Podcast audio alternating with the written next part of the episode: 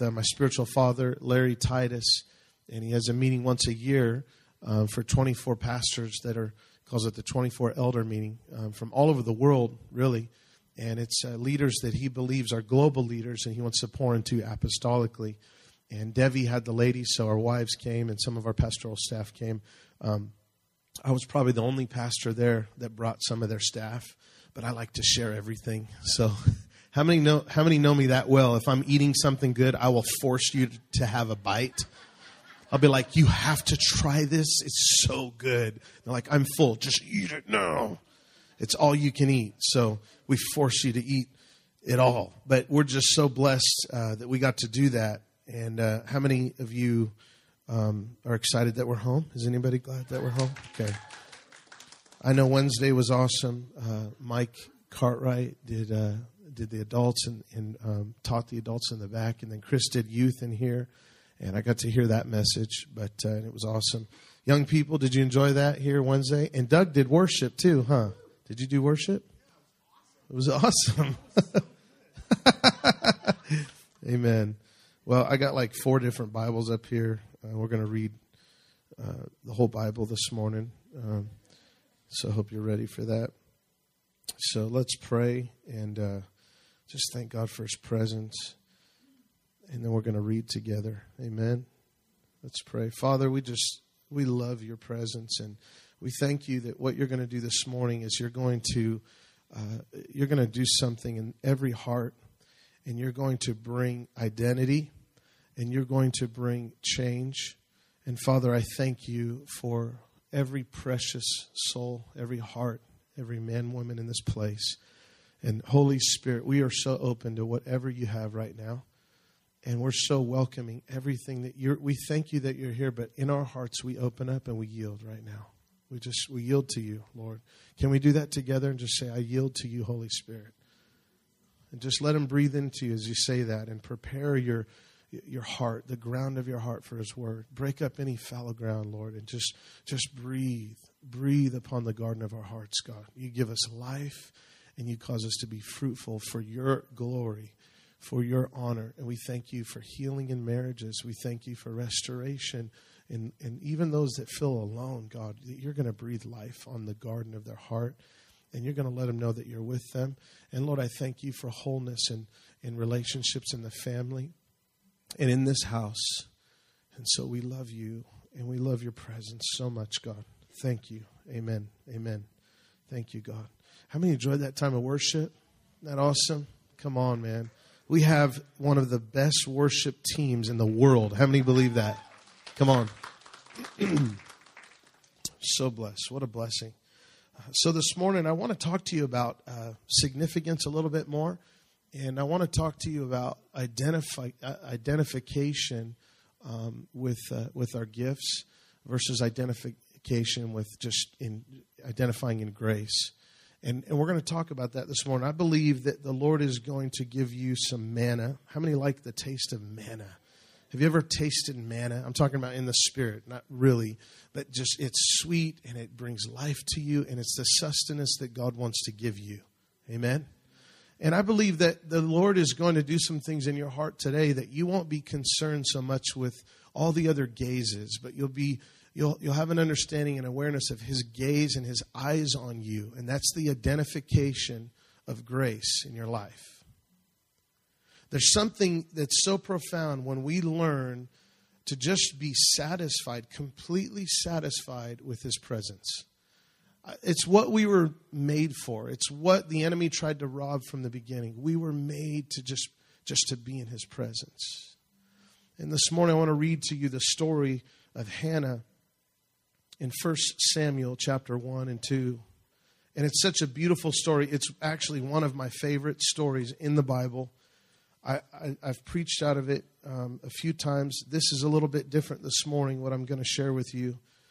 But what I love about this story is that it's it's just such a story of a uh, a, a woman who who was broken. You know, it's a big deal in the Hebrew culture if you're a woman and you are barren. And and how many know that Hannah was so blessed? How many believe that she was blessed? but there was just still a barrenness. And a long time ago, the, the Lord gave me a word for the body of Christ, and He says that she is, the bride is blessed, but she's barren. And, and I believe that the Lord has really blessed us, but we can't identify with blessing. We have to identify with His grace, we have to identify with Him. And, and out of that comes real fruitfulness. And if we identify with that, how many remember a couple weeks ago we were talking about 1 Corinthians 11, 12, 13, and 14 about the gifts of the Spirit and the unity of the body and, and how important it is that we understand that we are called uh, into this place of significance as we're part of the body. It doesn't matter if we are a, a pinky toenail, a nose, a nostril, an earlobe, whatever part of the body we are, we are significant because we're part of his resurrected body. And understanding how important, and Pastor Shane last week talked about our significance and it's so important that we understand our value before the Lord. And this story exemplifies it. You see a story of, uh, you know, a man who has two wives, and I believe that they represent two identities. One of them is is her name actually means treasure, and I think it identifies with the gifts and the treasures and the talents, and and and that is her identity. And then we have this other one named Hannah who is barren, but her name means grace. And it's two different identities that we see here, and one is broken because she's barren, and the other is actually taunting her and saying, Well, you know, look at all these children I have, and, and literally provoking hurt and envy on the inside of her heart. And that's what happens with our lives if we continue to identify with gifts and talents and abilities instead of understanding how significant we are before God alone. There's something about knowing that his gaze is upon us. And the moment that we begin to be concerned about other gazes, vanity has planted a seed in our heart. And there's something so amazing about this story where Hannah had a revelation of his gaze. I, I, I believe it with all my heart that, that, you know, even the love of her husband, just her husband just loved her. And I, I would like to read the whole thing, but I think I'm just going to share a little bit and then we'll read a few verses. So let's read out of 1 Samuel chapter 1, and I would like to read starting at verse 3. This man went up from the city yearly to worship and sacrifice to the Lord of hosts in Shiloh. Also went two sons of Eli, Hophni and Phinehas, the priests of the Lord, were there. And I don't know if I pronounced that right, but if I sound like I did, you don't even know. So I'll just keep going. Verse 4. And whenever the time came for Elkanah to receive an offering, he would give portions to Peninnah, his wife, to tell all her sons and daughters. Now, that is the wife. Her name literally means treasure. That's one identification. But to Hannah, which means favor, he would give a double portion, for he loved Hannah, although the Lord had closed her womb. Now, it, it in the Old Testament, if you were barren, it was like a curse. It, I mean, it, it, was such a big deal. Now, I'm not speaking of this in the natural. There are many uh, women who have many children, and there's some women that want to have children. And how many know the Lord knows the desires of our heart? But you know what's so important is what we get from this is, is the fact that God wants us to be fruitful. And Hannah's identification in this moment was the fact that she did not have kids. And our identity was in what she didn't have instead of understanding that she already had God's gaze. Let's continue reading here. Verse 6. And her rival also provoked her severely, made her miserable, because the Lord had closed her womb. So it was year by year when she went up to the house of the Lord that she provoked her. Therefore she wept and did not eat. You know, it's amazing to me that I believe that it's the voice of the enemy in our identification with our gifts that will provoke us to envy and hurt, thinking that we don't have enough. Every time we go to the house of the Lord, someone else is more anointed than us because we don't understand our significance. And we're identifying this when we come together as the people of God. And you look, a couple weeks ago, I was trying to share with you that the heart of the gathering is understanding our significance, that we're not to be called to be solo artists, but we are called to a symphony. Because many times, if we're not identifying with our identity in grace, that we have His gaze, but we're identifying in our gifting, we think that we have to toot our own horn in order to feel significant. And the danger in that is that we will begin to prostitute our gifts throughout our life because it makes us feel better about ourselves. And so the Lord's looking for you to be satisfied with His presence and His gaze before anything else so He can trust you with more. And so He can trust you with fruitfulness. And I'm telling you, the Lord is looking for an army of people that will say, Better is one day in your courts than a thousand elsewhere. I believe that it is the cry of every hurting young person that, that begins to just you know get involved with vanity in the world and because it, they're they're concerned about other people's gaze. Even the thought of saying well you got to see yourself as God sees you. That's good and that's so important and that's what I'm talking about. But the fact that we're so concerned about our image means that maybe we don't get the whole thing. How many know it doesn't matter if daddy's looking at me what else matters if I'm in his presence, what else matters? I don't care if I'm a doorkeeper. David said, I would rather be a doorkeeper than dwell in the tents of wickedness. And Hannah here is provoked by envy. She's provoked by this other woman who represents gifts, and the voice of the enemy is using her to say, You don't have enough, and look at God has cursed you. And she wept bitterly and she was hurting and she's broken. And I'm telling you, there's a cry. There's a cry. There's something about an orphan song. The orphan song is always crying out to please daddy. The daddy that you don't know, the daddy that you wish you had. The, the orphan song is always trying to please with gifts. Look what I can do. I remember Chris was sharing about worship and he's saying, listen, we don't, we don't believe in orphan worship. An orphan would sometimes they would come and in, uh, in the old days they would come and even now but they would come into an orphanage and there would be parents that would pick out an orphan to adopt and there would be orphans that would that would just put on a little show and put on a little dance and make sure they looked good and they smiled big because they were trying to impress. They were trying to impress. They were trying to identify with what they felt like they didn't have. Verse 8 it says then Elkanah, her husband, said to her, Hannah, why do you weep? Why don't you eat? Why is your heart grieved? Am I not better to you than ten sons? So Hannah arose after they'd finished eating and drinking in Shiloh. Now Eli the priest was sitting on the seat of the doorpost of the tabernacle of the Lord. Verse 10. And she was in bitterness of soul and prayed to the Lord and wept in anguish. Then she made a vow and said, O Lord of hosts, if you will indeed look on the affliction of your maidservant and remember me and not forget your maidservant, but will give your maidservant a male child, then I will give him to the Lord all the days of his life, and no razor will come upon his head. And it happened that she continued to pray before the Lord, that Eli watched her mouth. Now Hannah spoke in her heart, only her lips moved, but her voice was not heard. Therefore, Eli thought she was drunk.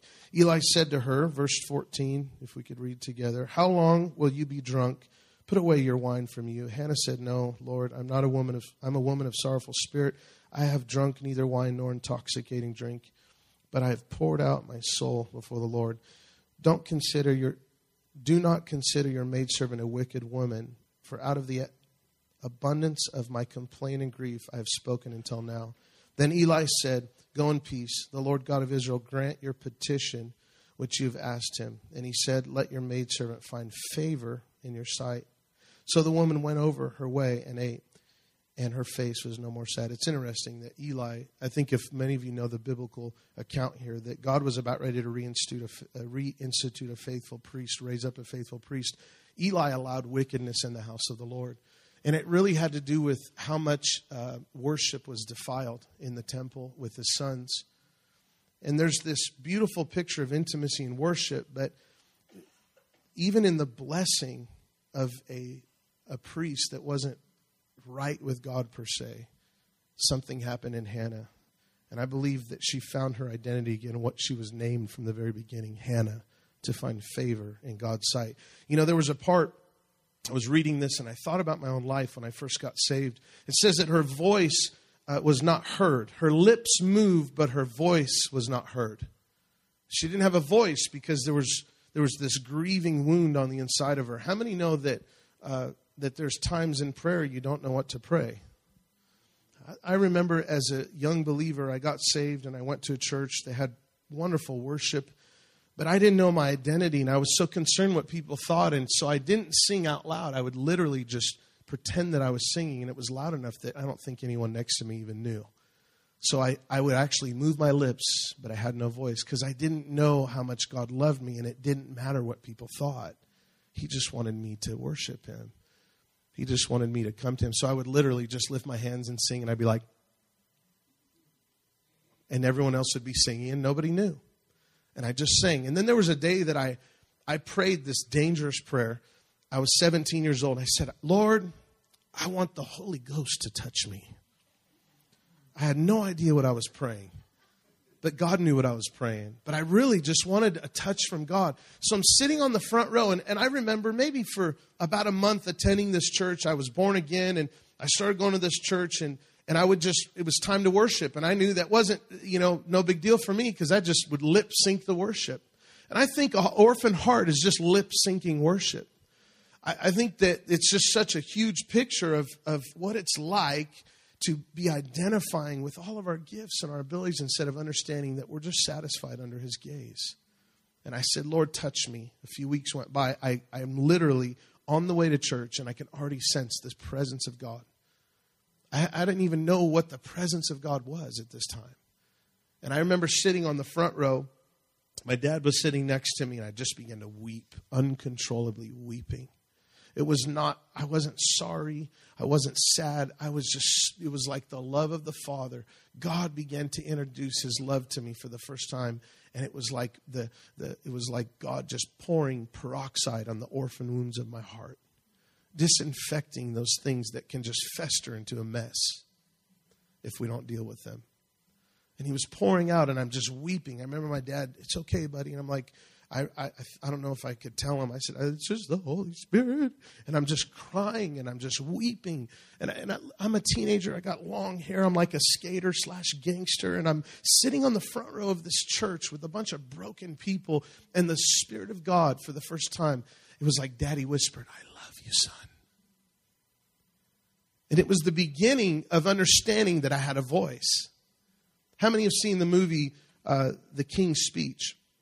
The whole movie is about this stuttering son of a king. How many know you're a son of a king? If anyone else calls you any different, just remind yourself, I'm a son of the king. Amen. Someone called me a son of something else this week. Well, you're a son of the king. Amen. Hopefully, it wasn't on the road when you cut him off. There's something about this movie. If you haven't seen it, go watch it. It's amazing. It's about this son of a king that re- he stutters in speech and he has no voice. And he's so intimidated because there was abuse and there was things that happened. He had father wounds. I mean, the whole, it's so amazing how he is identifying that he's not like his brother and he doesn't have the gifts that his brother has. And there comes a time that he has to rise up to kingship and he the realization of his identity that he's royalty is what gives him boldness to speak out, and he realizes that he has a voice.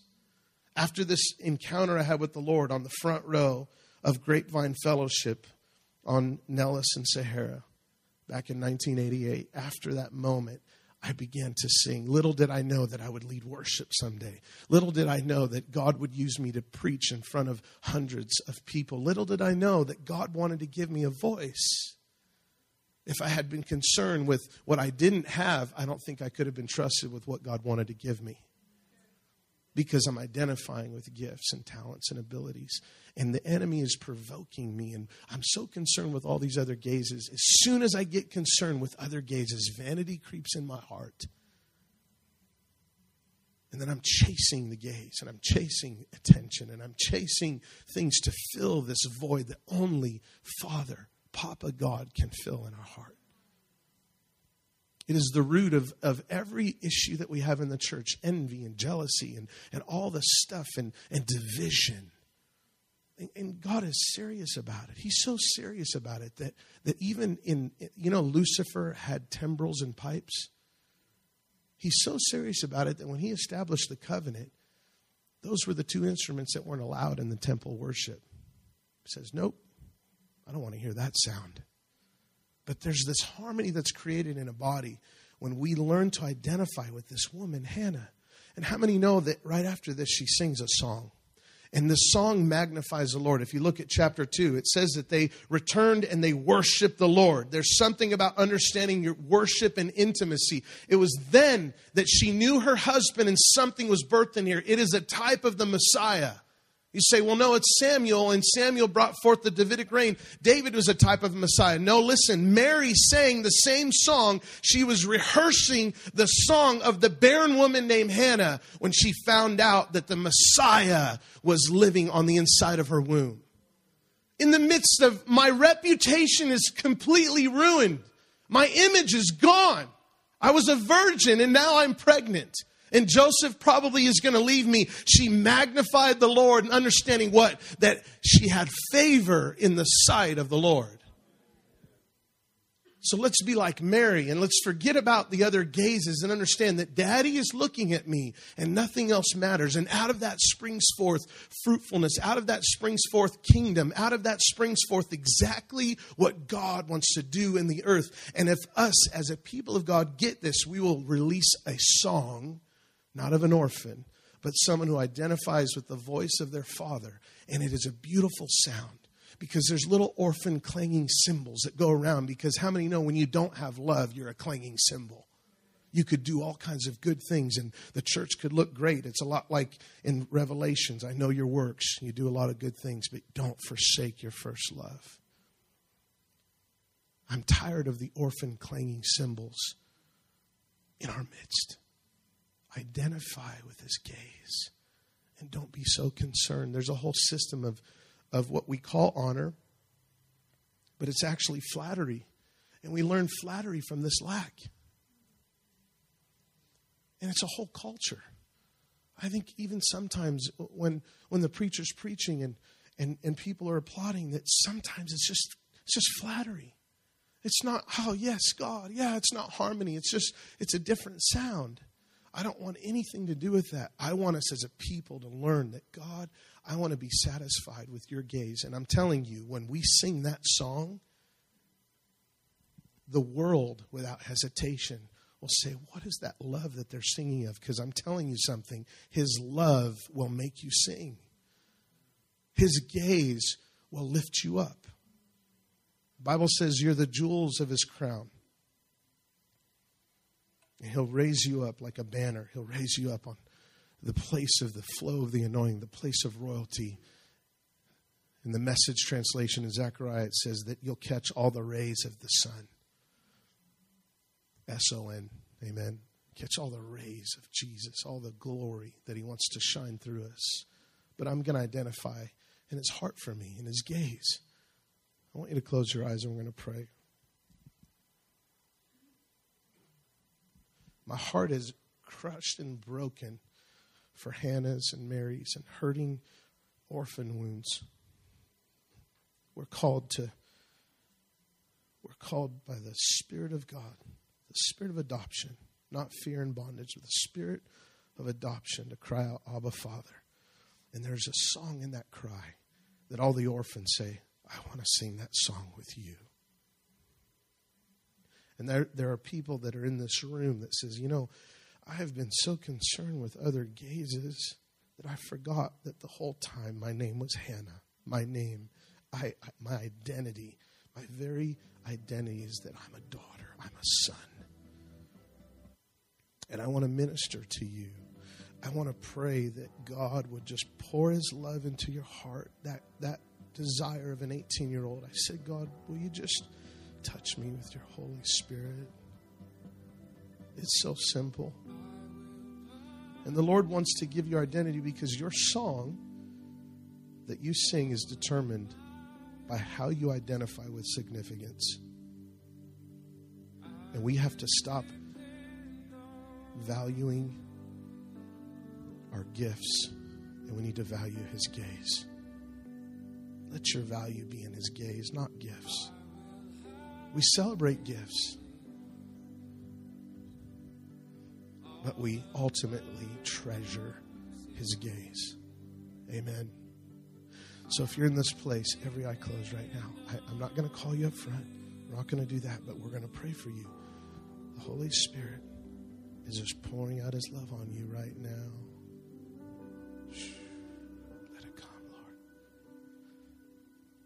So if that's you, I want you to just quickly just slip up your hand. We're going to pray over you. Just slip up your hand and say, Oh, I need to see his gaze again. I've been singing an orphan song and I just need to see his gaze again. Lift up your hand. I want you to look around you, believers, quickly and lay your hand on their shoulder. And lay your hand on their shoulder and just prophesy right now. Yeah, keep your hand lifted until someone prays over you. Prayer counselors find somebody with their hand raised. Keep your hand lifted, please, until you feel a shoulder. Then you can put it down. We're going to just prophesy right now.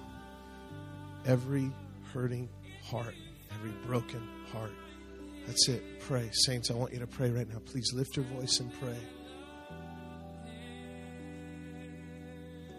So, Lord, release it now as we pray. Come on. Pray. Go after it, saints. Those of you that are just sitting there, I want you to just pray right now. Pray and agree. Let it be let your prayers be a symphony and a harmony of agreement for this. Can you see daddy looking at you right now? He says, You're my son. You're my daughter. You have been the whole time. You don't need to look anywhere else for, for somebody else to approve you. He says, I'm approving of you right now.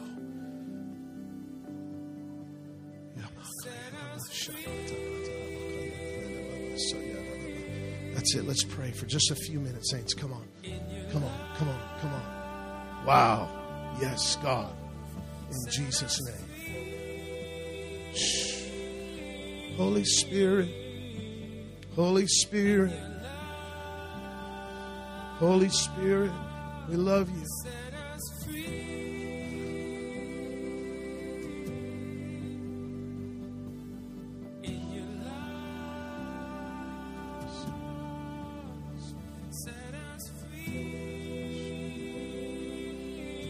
Oh, there's just so many tears of freedom.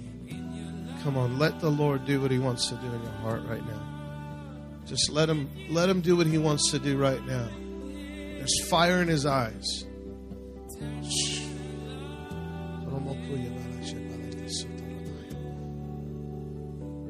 See, that's why worship is so important because if the enemy can taint worship with vain worship, where we become like the world where we're entertaining and we're on a stage, then he's done his job. Then flattery and vanity and envy will just run rampant through the house of the Lord.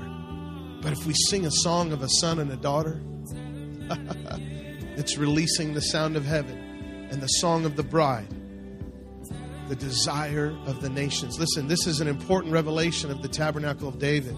It's identification and significance. That no longer just the high priest could come into the holy place, but David put up this tabernacle that he raised up minstrels of worship, and many would come, hundreds and hundreds, 24 7 would come before the Lord and worship. Paradigm shift. Stop thinking that you're not approved by God. He approves of you and He loves you. I want to just encourage you if you're being prayed for, just stay right where you are and take your time. And I want to I want to dismiss. I want to dismiss. I know it's a little early. It's good though. It's good to let's just take some time and pray. And so Lord, we thank you for your word. Continue to just pour out your love.